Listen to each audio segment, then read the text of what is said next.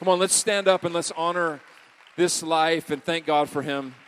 Love you, man.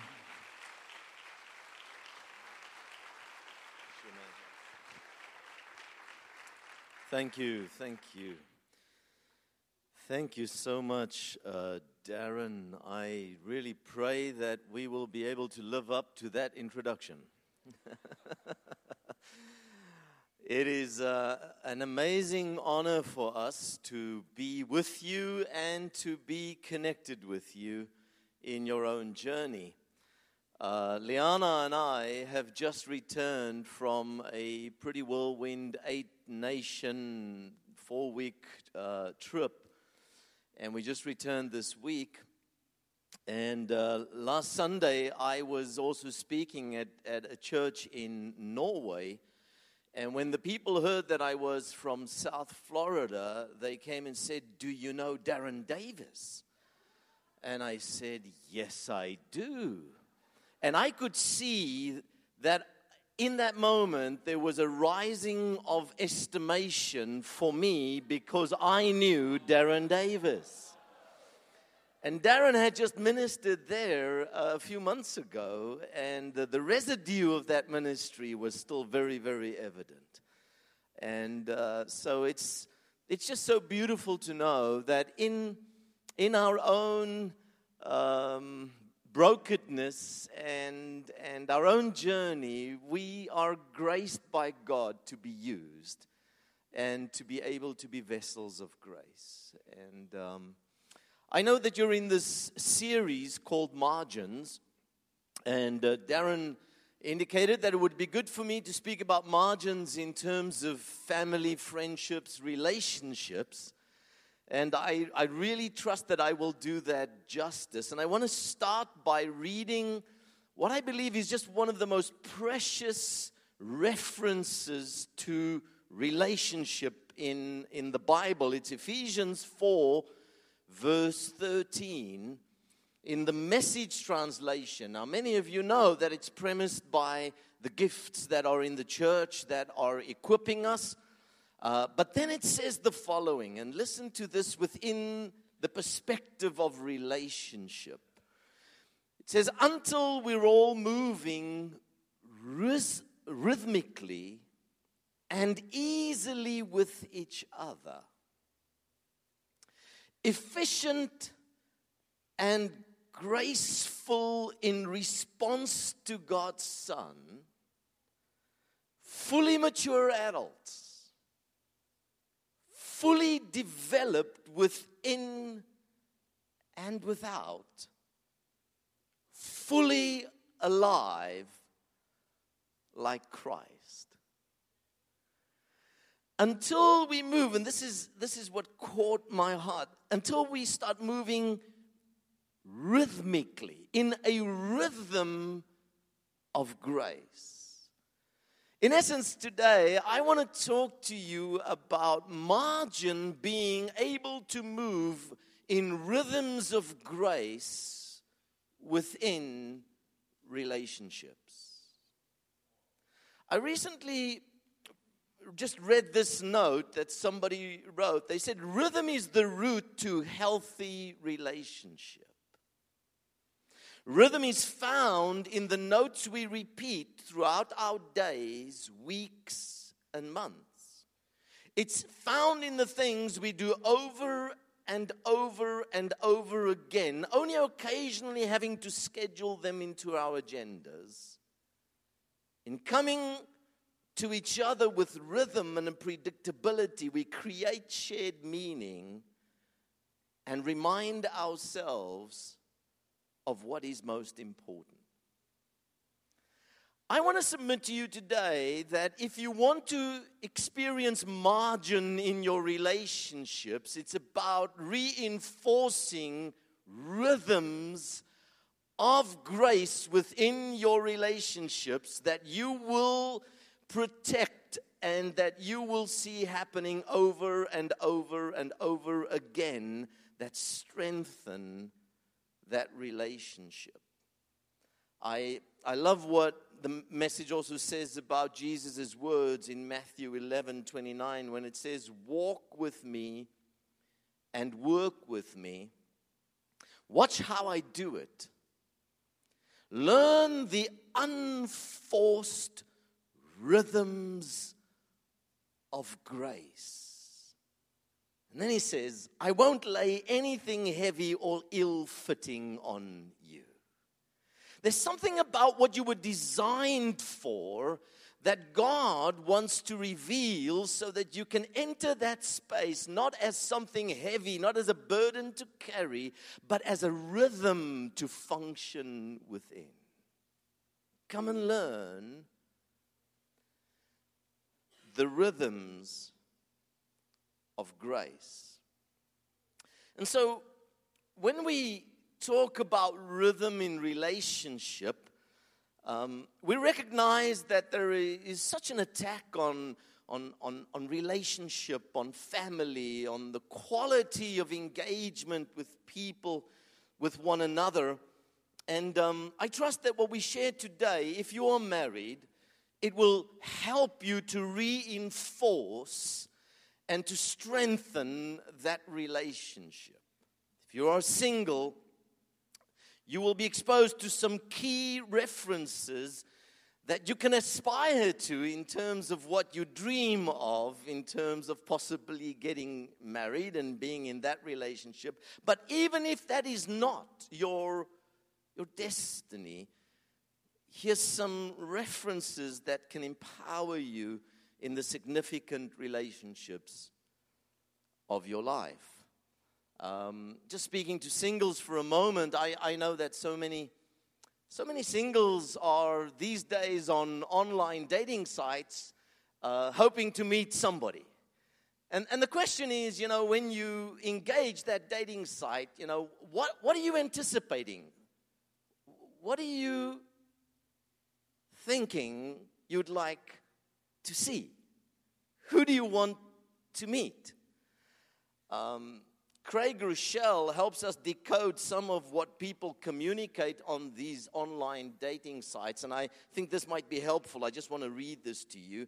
He says, when a woman says she's in her 40s, that means she's 49 and a half.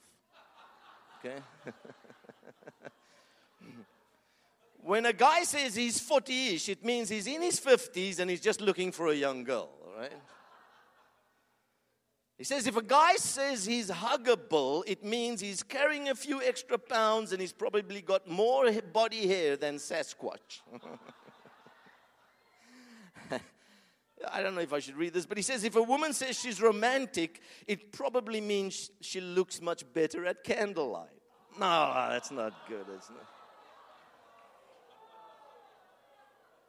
If a guy says he's laid back and very close to his family, it means he still stays at home with his family, is unemployed, and hopes that you have a good paying job. You got to understand these things when you check out those sites. He says, if she says I'm bubbly and fun, it means she talks and talks and talks and never shuts up.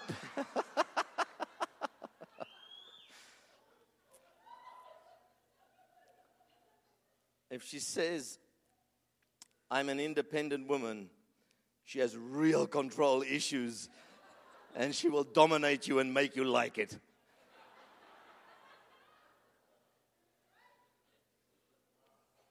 The fact is, what are we looking at when we consider relationship? What do we desire when we want to connect in a deep and flourishing way in our relationships? Over the years, Liana and I have come to define 5 key references.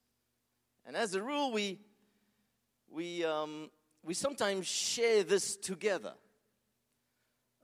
Today, not because of time. But I want to share 5 key rhythms that I believe could bring extreme value into relationship. The first rhythm is what we would term acceptance. placing value on one another. You know, love in essence is a value statement. When you value something, it evokes positive emotions. When you devalue something, it brings negative emotions. Love is a value statement. When I say I love you, I'm actually saying I'm esteeming you, I'm valuing you. It means that I accept you, not because you're perfect, but because I've made a choice to place value on your life. I want us to look at a few scriptures in the Song of Solomon. Of course, this book was written about 1,000 years before Christ, and we know that it somehow references the relationship between Christ and the church. But in essence, this book is about a man and a woman madly in love with each other, and the navigation of their own journey within that relationship. And we start off in the Song of Solomon, chapter 1, verse 2, where she starts speaking and she says, "Let him kiss me with the kisses of his mouth, for your love is more delightful than wine." And then she says, "Pleasing is the fragrance of your perfumes. Your name is like perfume poured out." Listen to this. "Your name is like perfume poured out. No wonder the young woman loves you." Listen to this lady. She says, "I've been at the receiving end of your love. And when I consider you, I look at your name." Your name represents something. There's something about character that is represented in your name. And she says, because your name represents this perfume poured out, she says it's attractive to the rest of the ladies. In essence, love and respect. We see this as the basis of relationship. If we talk about the sense of acceptance, in our words today, we would talk about love and respect. A woman wants to feel loved and a man wants to feel respected. She wants to be desired. He wants to be admired. And in essence, we see how this reference is established in this communication. I think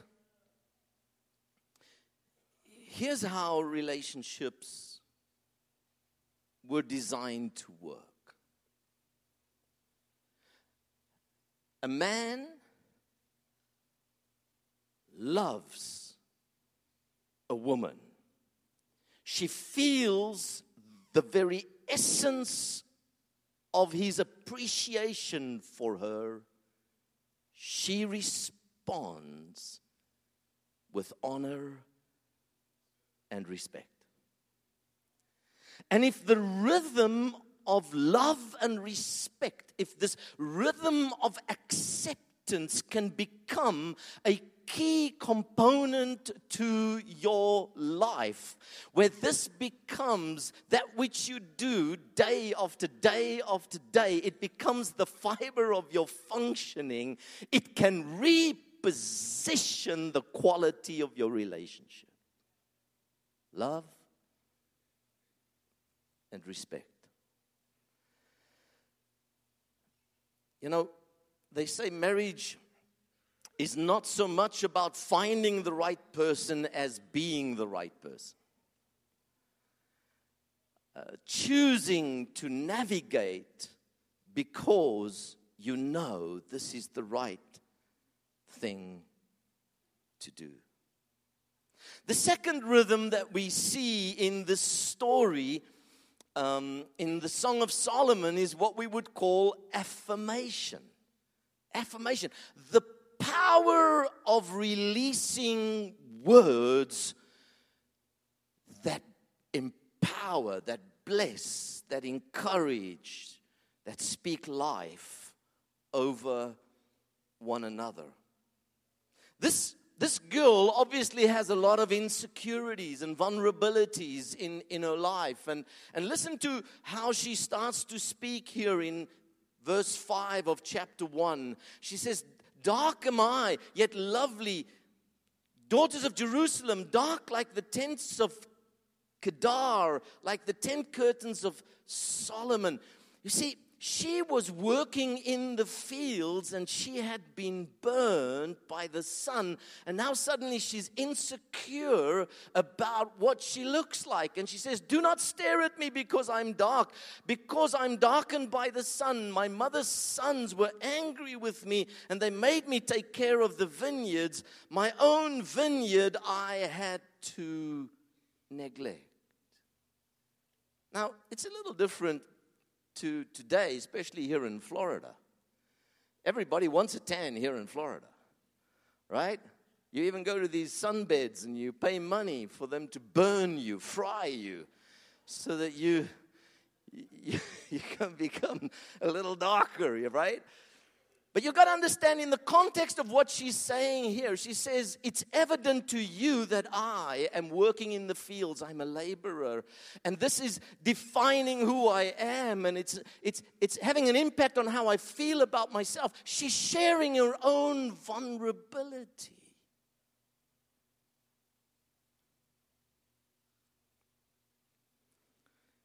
And slowly, as she engages this relationship, she's opening her life up, revealing her insecurities. And that's what happens in relationships. As we navigate relationships, we become aware of one another's vulnerabilities, right? Because we all have insecurities. We're all navigating those things in our lives. And here's the key.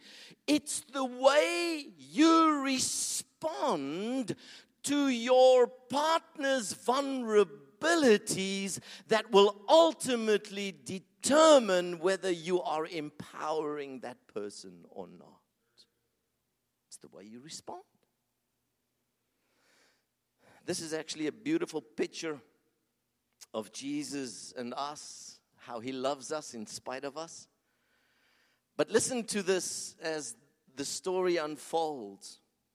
He says the following. He's now speaking these words of affirmation over her life. I don't know if they make real sense today, but he says, "I liken you, my darling, to a mare amongst Pharaoh's chariot horses." He says, "When I look at you, I see a horse.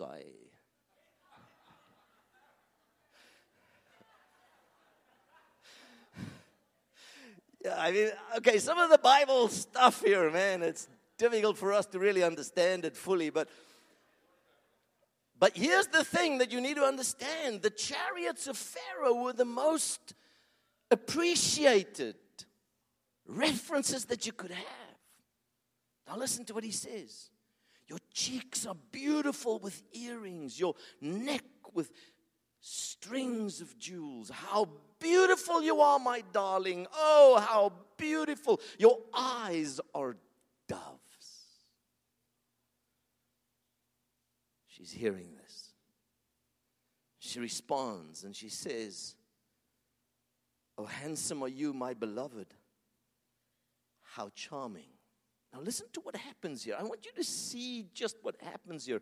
In chapter 1, she's so aware of her insecurities, but because of the way he responds responds, because of how he responds to her insecurity. He's not trying to reveal her insecurity. He's not trying to harbor with negative references to her insecurity. He's speaking positively to her insecurity. And what happens? Suddenly something changes in her. In chapter 2, she feels beautiful. She says, she starts this chapter, I am a rose of Sharon, a lily in the valleys.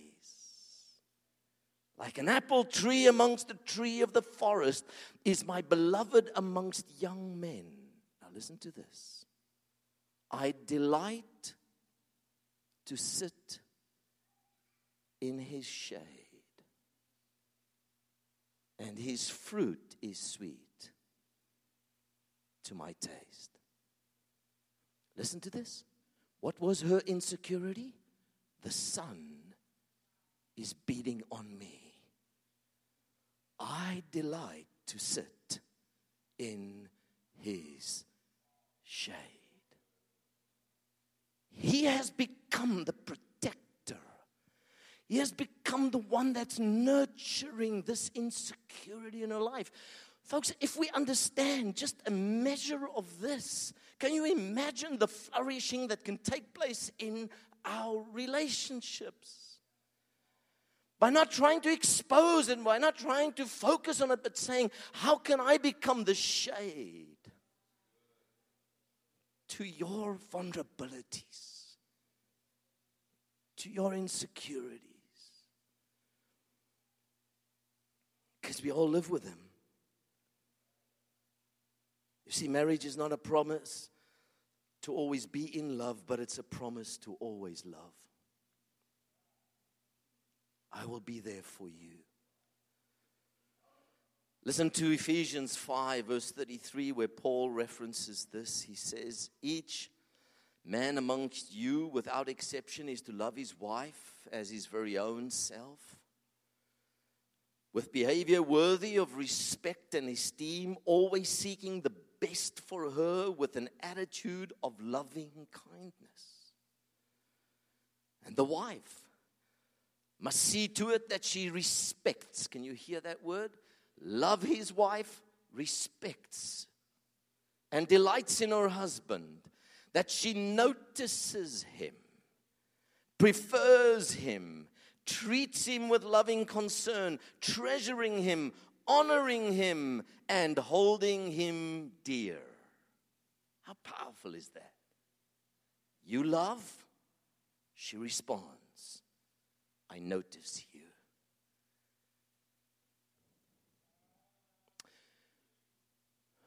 Not just affirmation, but also third rhythm, availability. Being there for one another. Being available within the context of relationships. As husbands and wives, we are called to this margin of being there for one another. I want to read you something that I found fascinating. It's somebody that had problems with her husband, and she decided to write to the company's tech support to get support for this crisis. And this is how it reads. Dear tech support, last year I upgraded from boyfriend to husband and noticed a distinct slowdown in the overall system performance, particularly in the flower and jewelry applications, which happen to operate flawlessly under boyfriend.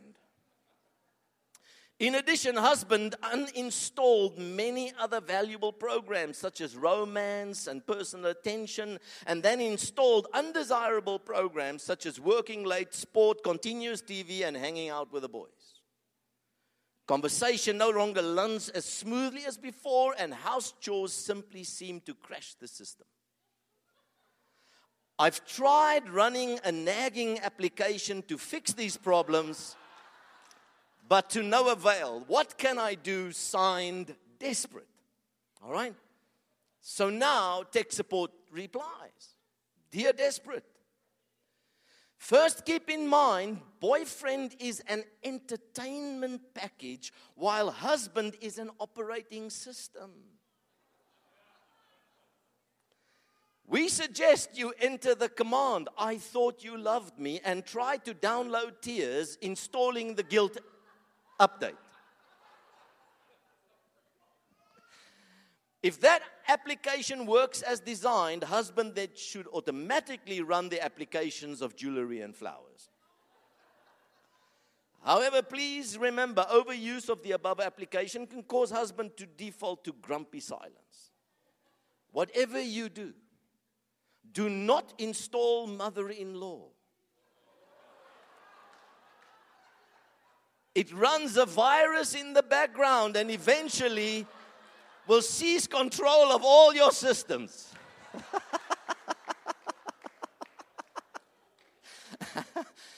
This is an unsupported and unstable application that will crash husband. In summary, husband is a great system, but it does have limited memory and cannot learn new applications quickly. It also tends to work better running one task at a time. You might consider buying additional software to improve memory and performance. For this, we recommend feed him well, tell him he's a champion, and go and buy new lingerie.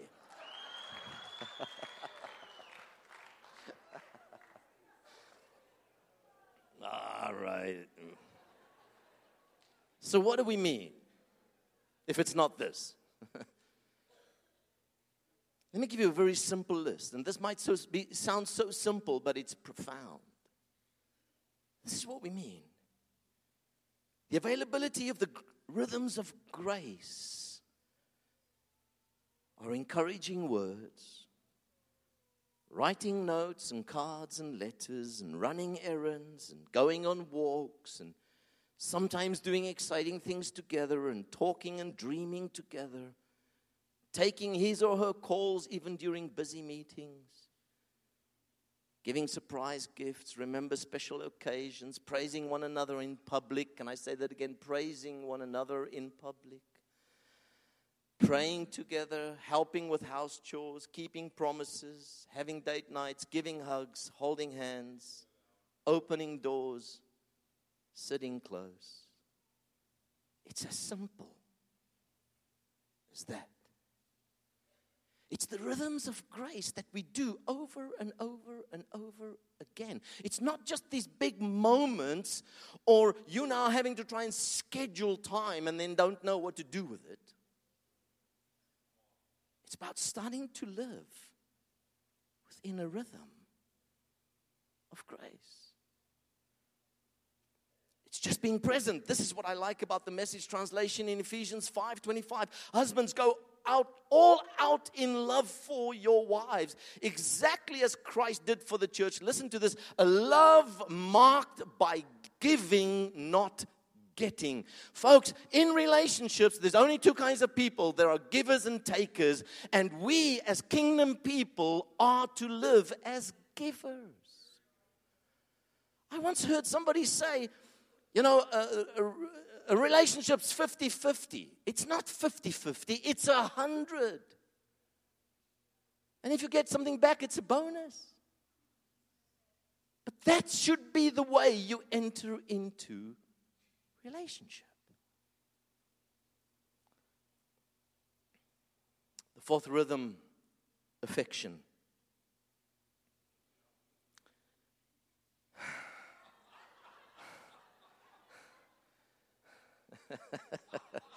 What will we do without it, right? Intentional in emotional, physical affection.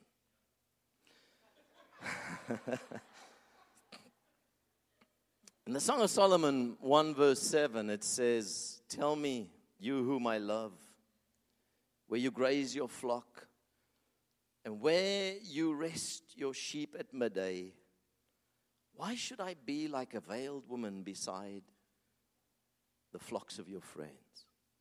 It's interesting. This is right in the beginning of the story. And she's saying to herself, she says, listen, I want to live according to my convictions. I want to live according to the principles that I believe are important. And I'm not going to do anything outside of that framework. She says, why would I even consider being like one of the veiled women? And really what she was referring to, it was women in that culture that were selling themselves to men for a price. And she says, I'm not going to compromise what I deeply believe in. And when we talk about affection in relationships, you know that there are so many challenges in that conversation. But we have to understand the moment anything functions outside of its creative purpose, the result is always damage.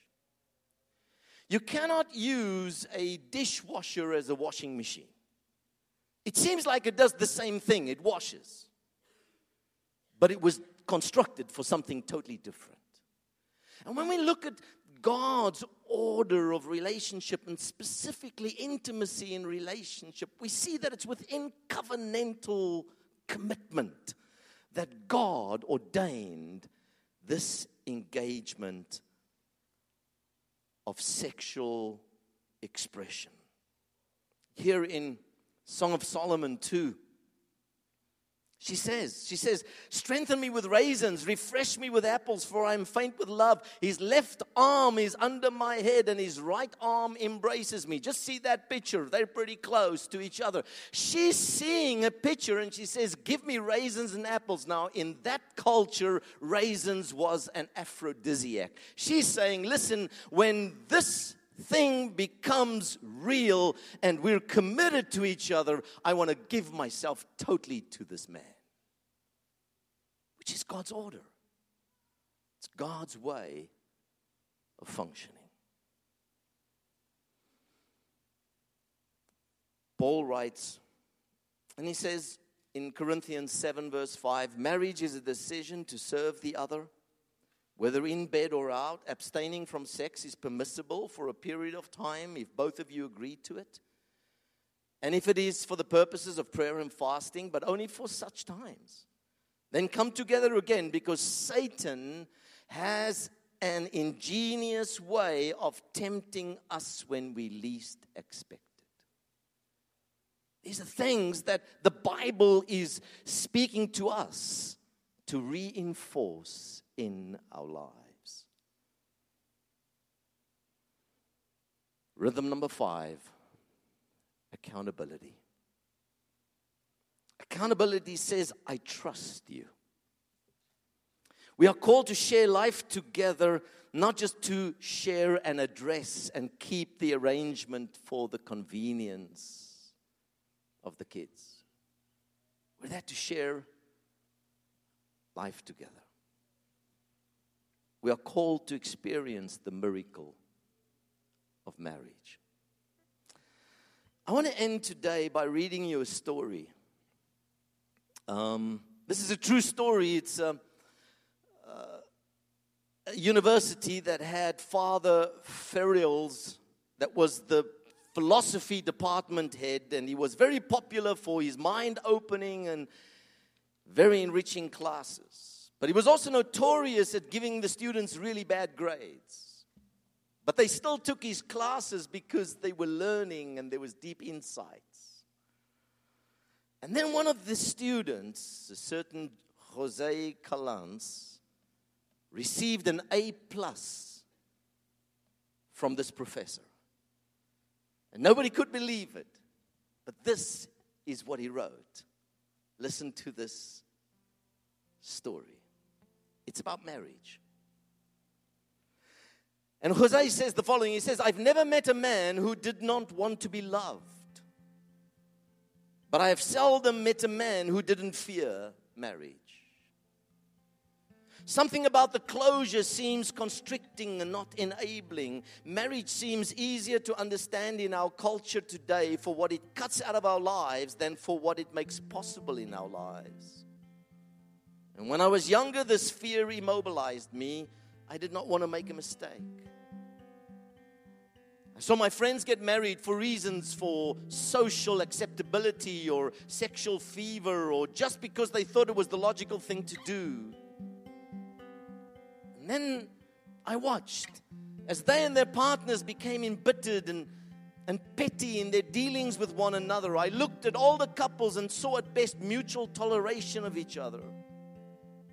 I imagined a lifetime of loveless nights and bickering and judgmental posturing, and could not imagine subjecting myself to someone else with such a fate. And then he says, and yet, on the rare occasions I would see mature couples somehow seemed to glow in each other's presence. They seemed really in love.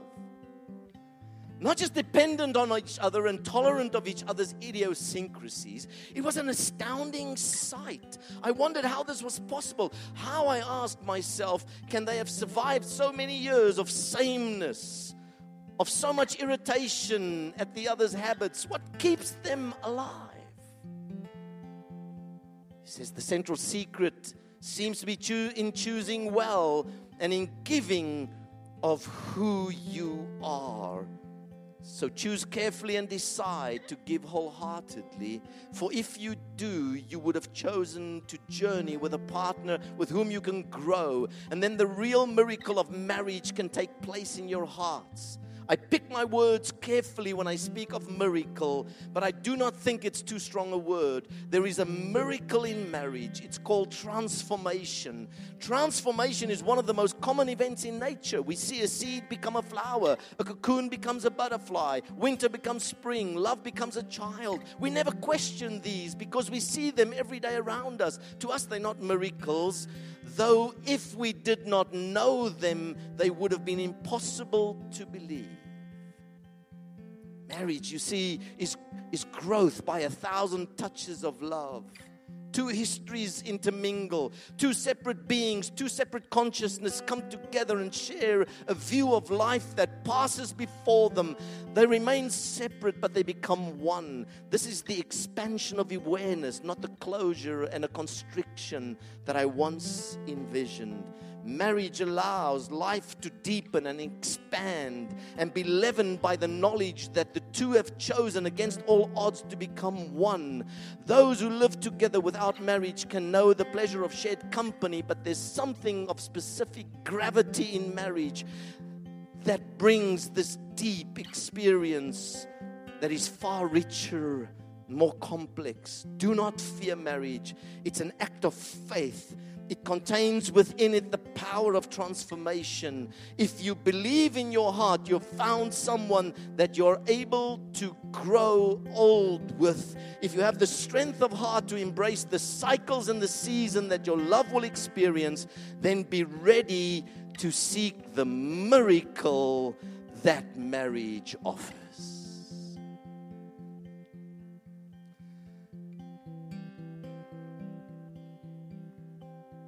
There's something that I believe God wants to say to you. Maybe you're sitting here today saying, we're having tension and trouble and challenges. It's winter time in our relationship.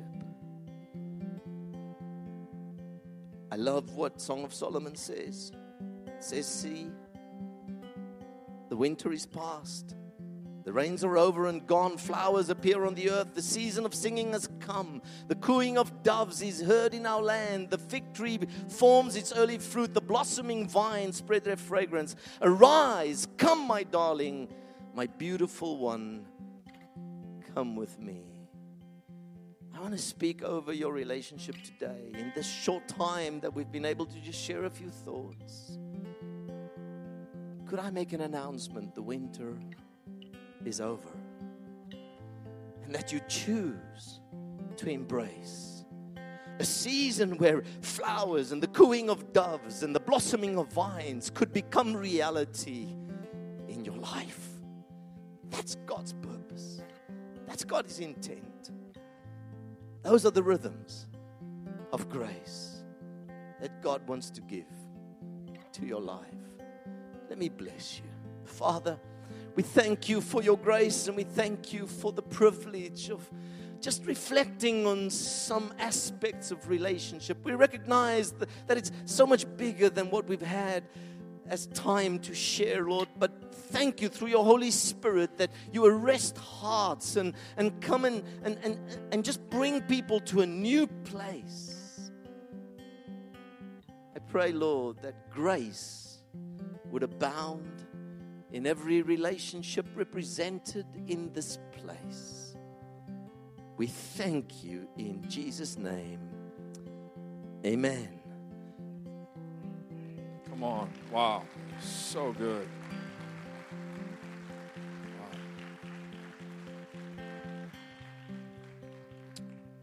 That was a powerful word from a father. And may we, by the grace of God, be able to hear what the Spirit was saying to us this morning. As our ministry teams come, we're going to dismiss here, but belabor me just 1 minute. When Paul was talking about this whole concept of marriage, a man leaving his father and mother, joining to his wife, and the two becoming one, he gave context to that when he says, this actually is a great mystery, and it's referring to Christ and his relationship to you and I. And I just feel as our ministry teams come, and we give some opportunity to respond in this window, this moment. Could we go there, all of us, and say, what spaces of our heart have we not let Jesus into? Because we may go back and try to fix friendships, or maybe the relationship with our husband, or maybe the relationship to our wife, or try to shore up, you know, some realm of dysfunction just in general as it relates to how we connect with other people. But could we start there this morning where we say, Lord, what needs to happen between you and I? And I don't mean to sound so ethereal or out there, but I need you to just trust me in this. When we connect to Christ, or better said, when we allow him to connect to us, something changes and it gives birth to revival in our relationships. You can't help but love. And I'm just telling you, there is a spirit of fear in the earth right now for people to really allow the Lord to connect with their heart that's manifesting in dysfunction in all kinds of relationships because of the brokenness that we've been through in relationships and that we've seen. We've lost trust in marriage as an institution. We've lost trust in real friendships.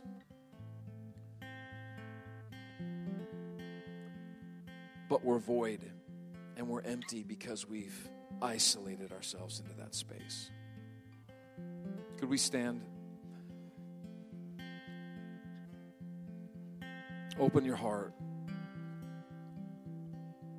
Father, thank you for this moment. Thank you that you are constantly coming after us. And instead of looking at anybody else, pointing a finger out, Lord, could we reflect with no shame and no condemnation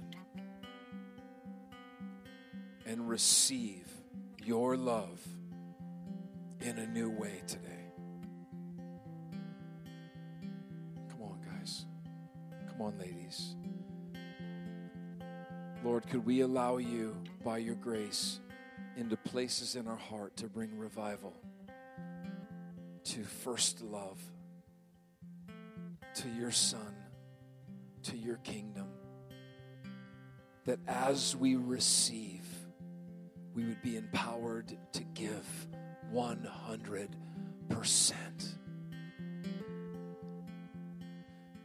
And despite the return on investment, we continue to give 100% because we continue to receive 100% from you, unhindered. This mysterious reality called the love of God. Holy Spirit, break into your church, your people created in your image, that were meant to do relationships better than anybody else on the planet. God, bring a revival to this reality. bring a move of the love of God to your people in this hour that have been damaged through broken relationships and dysfunction that has ruled for far too long. God, come and change us. We ask in Jesus' name. Amen. As we minister, we're here as long as you need. God bless you guys. Share this message today with somebody, okay? God bless you.